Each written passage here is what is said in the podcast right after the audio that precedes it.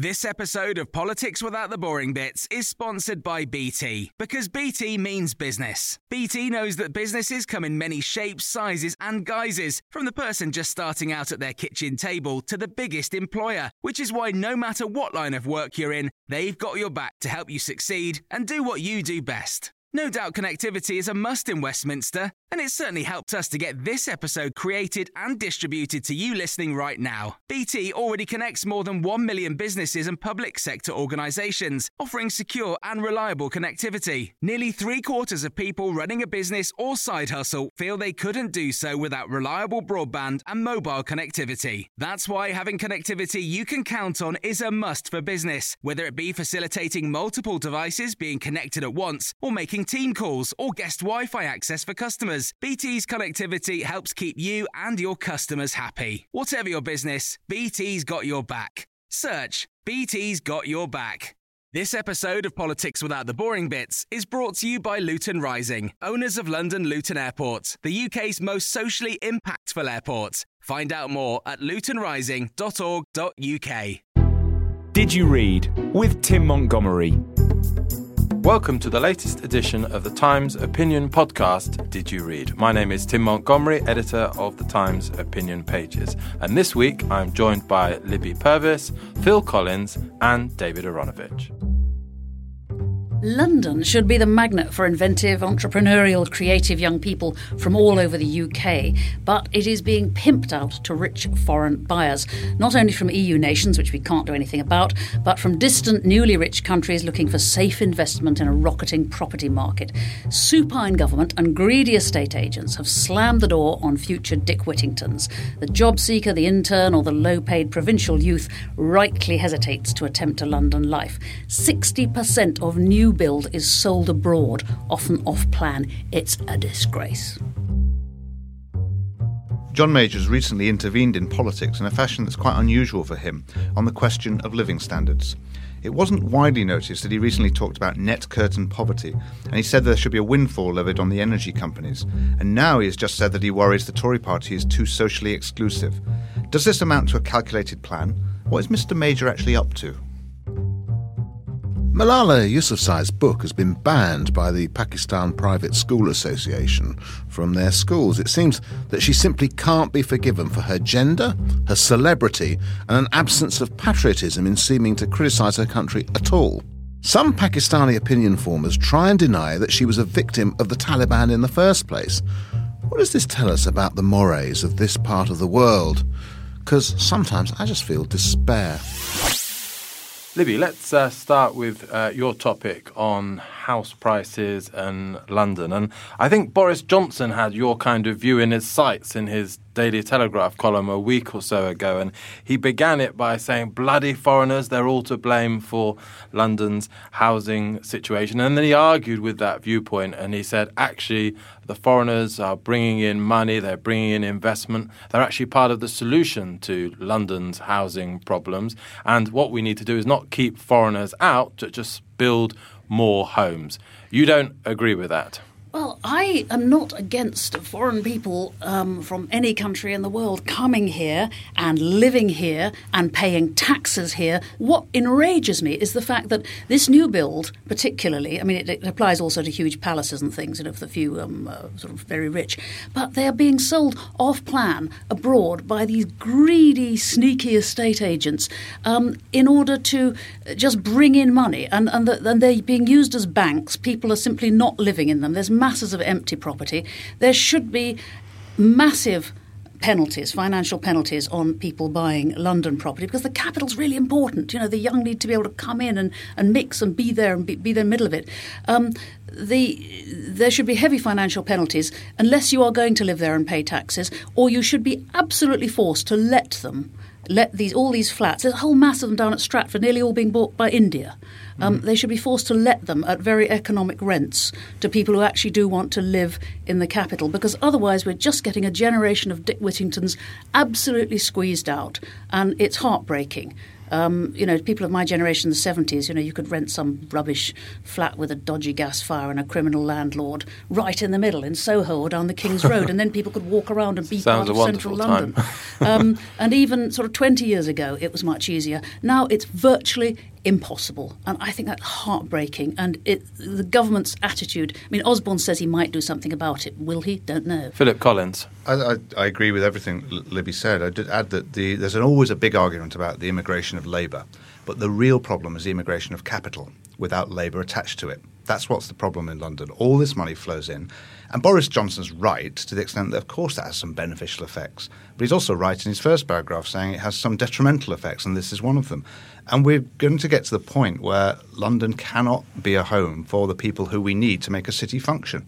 If you don't have the people doing the jobs that they can't afford to do, then a city can't work. Mm. And what you do is you give yourself an enormous transport problem because you force people further and further and further out, and you have to ship them in every day. You end up like Mumbai with people living 40 miles away, all having to come in on horribly crowded trains.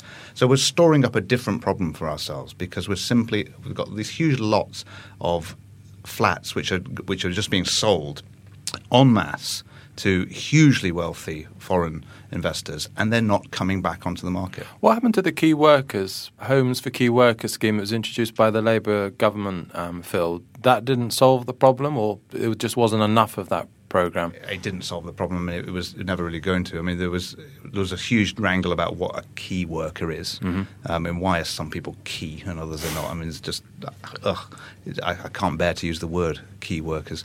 Um, but it was also a problem with developers. It's very hard in development to get developers to do things which aren't profitable. And when you've got land banks, which are hugely profitable because you've got so much money flowing in, why would you ever build things with such with those requirements? What happens is they sit on the land forever and the land value goes up. So you, you regulate the market like that and it almost always has those detrimental effects. The unintended consequences of you get less and less building. And that's a, a very serious problem. We're not building any houses. David, David Aaronovitch, I try and provoke you. It's the foreigners' fault. Um, it's our fault because people are only doing, in a sense, what is rational for them to do under the systems that we construct. I mean, in other words, I don't think it has a moral element, like, say, tax avoidance has a moral element to it about what the duties that you owe. Um, if you can buy up um, large sections of London real estate that you know is going to appreciate in value, then you would be stupid not to do it, and you'll be advised by your tax advisors to do it, uh, and so on. It's a question of we, we we often have many more powers in this regard, or can take on many more powers than than people actually allow. We already have, and in America also they have sort of significant things like zoning powers, powers about what things can actually be used for, and so on, uh, planning requirements, and so on. So to introduce the some of the sorts of restrictions that uh, Libby and Phil have talked about, it's not actually impossible. The world won't collapse on our head uh, if we do them. Um, we might actually draw down, push down some of the value of some of these properties, which will have some knock-on effects. But the but overall, the thing that worries me much more uh, than that, and I, this is where I think uh, uh, both Libby and Phil are absolutely right, which makes this, of course, from your point of view, a dull conversation. um, is that we are pricing out people who we actually need, everyone needs to be in the capital. Mm. And you can see this both in, I mean, for, let's take another example the imprimatur upon councils to sell off valuable council housing that can be sold at a substantial amount of money on the market. This was, has been a series of initiatives over the course of the last two or three years to gain councils' money. The net result is that poorer people who would have been in those council houses simply disappear from the areas where they're needed to work. And Phil's right; they then are then added to the transport problem you have, bringing people back in. We, we make this problem Phil even Collins. worse by then erecting a ring around London that we call the Green Belt, and we won't go onto it. Now, at some point, we're going to have to confront this. It's very expensive to bring brownfield sites in urban areas back into use, and there's not enough of them anyway. So, we're going to have to build it. Whenever we talk about Greenbelt, people think of the most gorgeous rolling countryside. Loads of it's just a load of scrubland on the edge of Stevenage. It's rubbish, and we should we should just build on it. Libby Purves. I still don't think people should be forced to commute in from Stevenage all the time if they're trying to work in central London, contribute to central London. Let me just tell you one small story about all this brownfield legacy stuff. The Olympic Park. There's a whole lot of flats being built down there. Oh, lovely new build, fantastic heritage, legacy, all the rest of it. Uh, a friend of mine's daughter went down there the other day, incredibly excited, age 30, scraped together deposit, flats, one bedroom, 275,000, that's terrific. When she got there, she found that early priority had been given to some corporate buyers from India, and they were all sold. How much can we solve the problem in London by a little bit of brownfield development, or do we need to do something of the kind that Matthew Parris recommended in his Saturday column, and he said, you know, we need to think big in lots of ways for the future of Britain. And he said we need to build on the fens around Cambridge and think about a city of two million there. There are other projects around at the moment of big new new town type developments. Is that the kind of ambition that we need to inject into this debate, rather than think about squeezing out foreigners or putting up taxes? Don't we have to do the biggest house building program we have done in the post war period? We do, we do. And for as long as I can remember, people have said we need to stop London being such a magnet for people. We need to invigorate Manchester as if it needs invigorating. We need to, all the provincial cities need to be better. And all of that's true.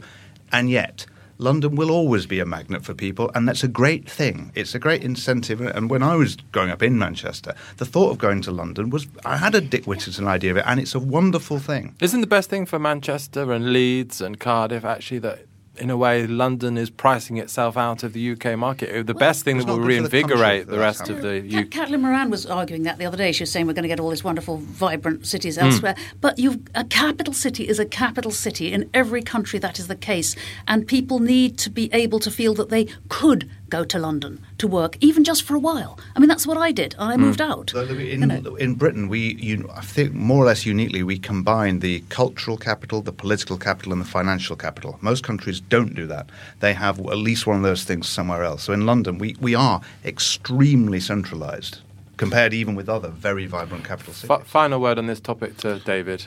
It's not just London. I mean, uh, the fact is, we have a housing shortage in almost all areas where people would like to live, um, where people want to go. There is a housing shortage because overall, no matter where it is, we aren't building the houses uh, for various reasons. And frankly, I've got to the stage whereby I think I will give my vote at the next election, puny, pathetic, localised thing that it is, to whichever party convinces me that they have got a really substantial house build programme that they can that they can bring into effect.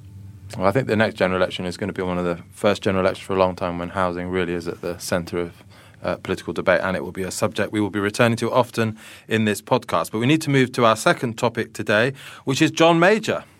Phil Collins, you've introduced this topic for us uh, today, and um, up until now, everyone's view has been that John Major, who was so undermined by his predecessor as Conservative leader, Margaret Thatcher, has been a model of loyalty to David Cameron. But then now he's made a number of interventions recently, and where people are wondering that he's actually on manoeuvres and is trying to remind the Conservative Party of its one nation character and obligations. Do you buy this?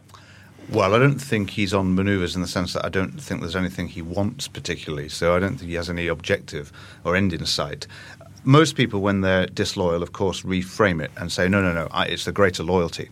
Uh, if only you would listen to me, then you'll do the right thing, and therefore that's the act of greatest loyalty I could pay you. Uh, I think that's what John Major is doing. I think there's a bit of accident and a bit of plan in this, as there almost always is. But of course, it's in our interest, watching it from the outside, to assume it's all perfectly calibrated and planned. It won't have been, it will be slightly accidental. But he's an experienced enough politician to know that if you go to a press gallery lunch and you start talking about net curtain poverty and a, and a windfall tax on the energy companies, which you then follow up with a series of interviews, that's going to get some attention as a former Prime Minister. He wasn't shy. He did a lot of TV interviews after that he, uh, he, press gallery yes, lunch. even if he, it was a, even if it was loosely worded in the lunch itself, he, he then absolutely um, embellished what he said in interviews. He's put his finger on something important, which is to say the Conservative Party has been very, very slow to understand that the link between growth and incomes has broken. And it's been very slow to realize what that means, which is that even when you get an aggregate economic recovery, it's very probable that a lot of swing voters won't feel it. It will seem fiction to them. And that's what he's getting at. And One size fits all seemed like a good idea for clothes Nice dress. Uh, it's a it's a t-shirt. until you tried it on. Same goes for your healthcare. That's why United Healthcare offers a variety of flexible, budget friendly coverage for medical, vision, dental, and more. So, whether you're between jobs, coming off a parent's plan, or even missed open enrollment, you can find the plan that fits you best. Find out more about United Healthcare coverage at uh1.com. That's uh1.com. Hiring for your small business? If you're not looking for professionals on LinkedIn, you're looking in the wrong place. That's like looking for your car keys in a fish tank. LinkedIn helps you hire professionals you can't find anywhere else, even those who aren't actively searching for a new job but might be open to the perfect role. In a given month, over 70% of LinkedIn users don't even visit other leading job sites. So start looking in the right place. With LinkedIn, you can hire professionals like a professional. Post your free job on linkedin.com/people slash people today. This episode of Politics Without the Boring Bits is brought to you by Luton Rising, owners of London Luton Airport, the UK's most socially impactful airport. Find out more at lutonrising.org.uk. and his solution of a windfall tax on the energy companies is very hard to put into operation because they don't have, in fact, windfall profits. It's more complicated than that. But the politics of this are irresistible. They Yeah. they have to, to do something. They have to act. They're losing this argument quite badly. Uh, Libby Purves, can I read you something that Rachel Sylvester wrote in her Tuesday column for the Times? Because it seemed to be more than John Major saying that the Tories just weren't getting the living standards issue. He almost seemed to be saying something about the current uh, leadership. This is what um, uh, Rachel wrote. Uh, describing the dignified poor or near poor who do not make a fuss, John Major said, How do I know about these people? Because I grew up with them. The contrast with the current Conservative leader, Rachel wrote, and his rather wealthier circle was all too apparent. Yes, I don't, don't know whether he really meant that. I mean, wrap me in gingham and call me Pollyanna, but I actually don't think that Major is being in any way undermining or spiteful or anything else. I think he's being an absolute critical friend. And uh, Rachel, again, is bang right that um, uh, Cameron has made a disastrous mistake in allowing the coalition partners, the Lib Dems, to own all the more benign policies, you know, like, like um, tax and so on. Um, and I think that this has been a mistake. If Cameron had the brains he's born with, he would have been up there straight away after Major saying this, saying, This is an admirable man. I admire my predecessor enormously. What he did in bringing himself from a poorer background you know, into the very top of politics is utterly admirable, and we want more people to do this. And John Major is, you know, he, he should have upped. I, I don't think he said anything, has he? But I, I mean, I, I think that, I mean, Major is quite right. The Tories must not retreat to the safe space and clutch the Tweed and cashmere security blanket. Um, they really mustn't. It's important that they don't. But I wish David Cameron had just sort of popped up and said, "Yeah, Major, great, right on, go, John." And that that would have had a very useful effect. As it is, sort of gloomy silence, isn't it? I think if he's listening to this podcast, and I'm sure he is, um, he'll do exactly what you said. Because as soon as you said it, I thought, yeah, well, that makes absolutely perfect sense to me. Um, you take ownership. Uh, of the debate yourself, you say, of course, well, look, I can't help where I was born and how where I was educated, but I sure as hell can help whether or not I identify with people, and I try to, and I think I do, and that's why I think John Major is valuable. I think I, th- I think you're entirely right. I mean, it's interesting, isn't it? How, in a sense, what you get uh, in what Phil was saying is the kind of deep and long term socioeconomic background to this. Social mobility is another way we describe it, but in fact, actually, social mobility is a is actually a much more complex argument than, than we give it credit for being, and it points in different sorts of directions because society moves at different paces at different times, and so quite a lot of the social mobility that we look back on with a certain amount of um, nostalgia of the 50s was actually the way in which society was being restructured at the time. In other words, opportunities for changing class existed. But one of the things that I really think is interesting when we come to the to, to the point that John Major was making about, which is a famous point made by Peter Lampl and others, about the cohort of privately educated people who run major affairs in this country, including the media, uh, uh, increasingly, uh, is that this is partially a product of the existing upper middle classes insulating their offspring against downward social mobility. Mm. Um, and it's actually almost impossible to do anything in a free society about that. It's actually, I, you think about how you might frame a policy which would take away the advantage that a private school confers, yeah. and it's actually very difficult. That's right. You Phil never, Collins. You never get a policy. I've written speeches for politicians about social mobility. You never get anybody wanting to write about bad social mobility, which is downwards.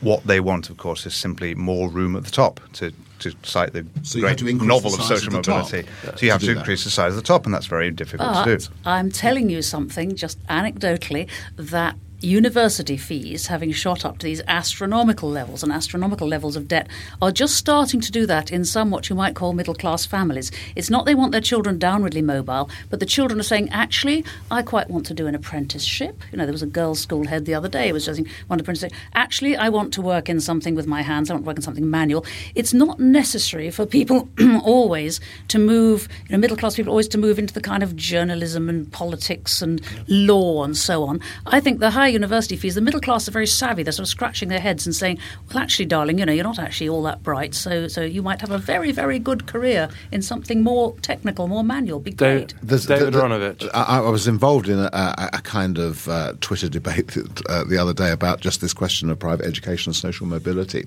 and somebody pointed out to me a thing which I'd already known, which I'd already seen uh, uh, in terms of anecdote and to a certain extent in terms of statistics. But as you know, private schools have hugely increased their fees fees way above the levels of inflation in the last few years partially because they want to keep the distance between themselves and the state schools. Because if there isn't a distance, then in that case, people won't go to private schools. But now, those people we're talking about in the first item. Well, that's what that's what I was coming on to. But now, oh, well, this large, large amount is you've written about this. No, no, I just said it. Yeah, no, yes, I said it. It's it's fueled it's fueled by the same people who are buying up the London properties to a certain extent, who are who are the people who are sending their kids to British private schools, and they expect to pay top dollar for the absolute top facilities, facilities beyond beyond beyond those that let's say a kind of middle middle class person in Britain would normally expect for their children. And these are the standards that the private schools are increasingly going to. So it may be that there's going to be a little bit of dropout of domestic middle class uh, affluence from private schools in the future. We're such snobs about anything which is to do with craft, anything which is hands on, anything to do. Are, yeah. You know, I mean, I always like to cite the example of um, uh, Lord Lord Linley. He didn't go to university, and I've, I've cheered up several middle class parents whose children don't want to go to university. He didn't go to university. He's ended up lecturing at the Smithsonian on furniture design because he started learning to make furniture. You know, we uh, downward social mobility doesn't it, it, moving out of the white collar zone in Germany doesn't actually necessarily mean moving down the in people's hero estimation. Of British education We're at the moment is Ken snobs. Baker. Ken Baker is trying to fix this with the university technical colleges, great, yes. and it's really, really great idea. And uh, mentioned again in that Matthew Parris column, and a sort of slight frustration, I think, from Matthew Parris that um, Michael Gove isn't focusing enough on this topic. Before we, before we go on to our third and final topic, can I just uh, join the two th- subjects we've discussed so far together? this issue of social mobility, um, being able to afford a home, are we going to see a different general election next time? Is uh, it's often said that economic recovery determines the strength of the economy determines who wins an election. Is there going to be a different set of issues at the next election where it is much more about these issues of social mobility? You said you would vote David Aaronovitch on the housing policies of the parties. I think some of these things will leach into the uh, into the general election, and certainly Labour would want them to. But from the con- but from the Conservatives' point of view, the biggest message that they're going to sell is the idea that the economy is gradually getting better. It's still precarious, and Labour will mess it up if you don't. And that's going to be at least half of the battleground over which everything is fought, which is old-fashioned economic credibility. So don't I don't anticipate an election which completely is fought outside, if you like, the old uh, The- parameters. old. What's different, really, is the continuing lack of allegiance, the growing lack of allegiance that people have to the major political parties. That's what creates a sort of real Okay. Uh, difficulty. Libby, briefly. remember, if the sun shines and we win a big football match and people are feeling a little bit richer than they were a year before, it's always, always keep tight hold of nurse for fear of finding something worse. I'm afraid that is probably the Tories' best hope. Phil I think it'll be more traditional than most people in politics currently think. I think it'll be largely about people don't really believe that politicians are in charge of their living standards. So they will go back to the broader question of economic competence, on which the Tories are miles ahead. And the second thing will be leadership. And David Cameron will have to go head to head with, with Ed Miliband. So I think it'll be, in the end, it will turn out to be a fairly traditional. Do you traditional think they'll have a debate, Phil? Do you think they're going to have a TV debate? I think they will. I think they can't avoid it. I think they'd like to avoid it, but they can't. Okay, we must move briefly on to our third and uh, final topic. Don't Uh, say it like that, Tim. David Aaronovitch. I think that, that you've We chosen. now a- must move on to David Aaronovitch's topic before we finish. Oops, no, we've run out of time.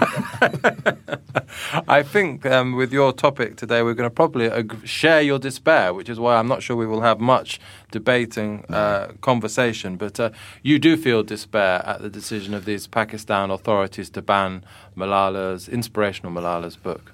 Yeah, it, it really. It, after all, you you, you you get this uh, girl who becomes a major heroine to a large part of the world because she represents the desire of somebody for knowledge in a situation where some people want to stop it, and far from embracing her, a large section of the Pakistani political establishment and journalistic establishment turns on her and says, "You know what."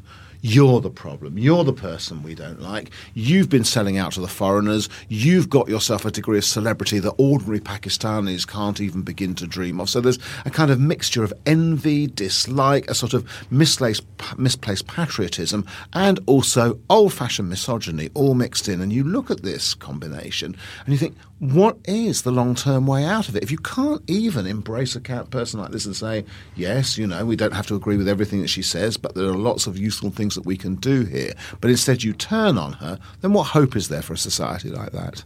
Libby, Never Purves. underestimate. I mean, I think it's. I agree with you. It's terrible, but never underestimate that kind of defensive national pride, especially in emerging countries. You know, people do not like to feel that the rest of the world is pointing at them and saying, "No, no, no, you bad, Malala good."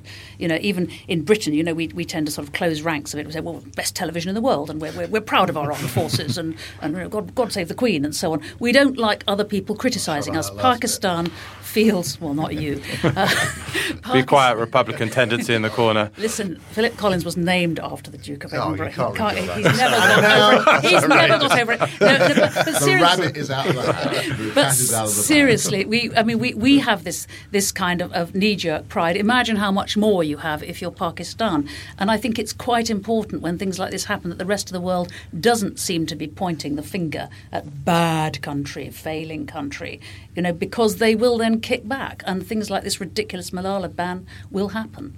The Phil position- Collins. position of women all over that region is a really serious problem. I remember the Millennium Development Goals. If you look at the, those, and we're, we're miles off achieving them, but I think seven out of the 12 required the emancipation of women before they were even feasible. They were actually goals that were focused on women. And all across that region, you're finding that that's a very, very distant goal. Remember Mar- Amartya Sen's brilliant work on India and the, the number of women who were never born through sex selection and, and were, that were, were, were light of a million women Yeah. in India.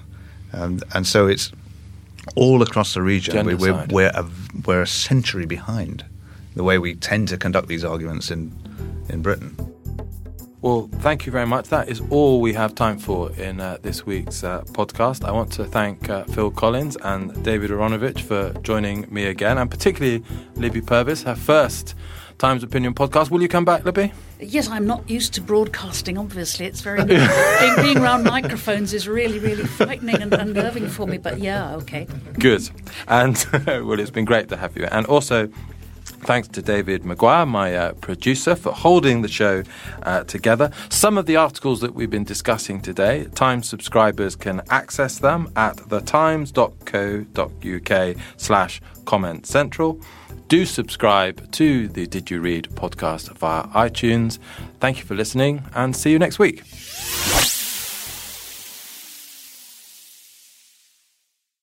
This episode of Politics Without the Boring Bits is brought to you by Luton Rising, owners of London Luton Airport, the UK's most socially impactful airport. Find out more at lutonrising.org.uk. Hi, I'm Daniel, founder of Pretty Litter. Cats and cat owners deserve better than any old fashioned litter. That's why I teamed up with scientists and veterinarians to create Pretty Litter. Its innovative crystal formula has superior odor control and weighs up to 80% less than clay litter. Pretty Litter even monitors health by changing colors to help detect early signs of potential illness. It's the world's smartest kitty litter. Go to prettylitter.com and use code ACAST for 20% off your first order and a free cat toy. Terms and conditions apply. See site for details.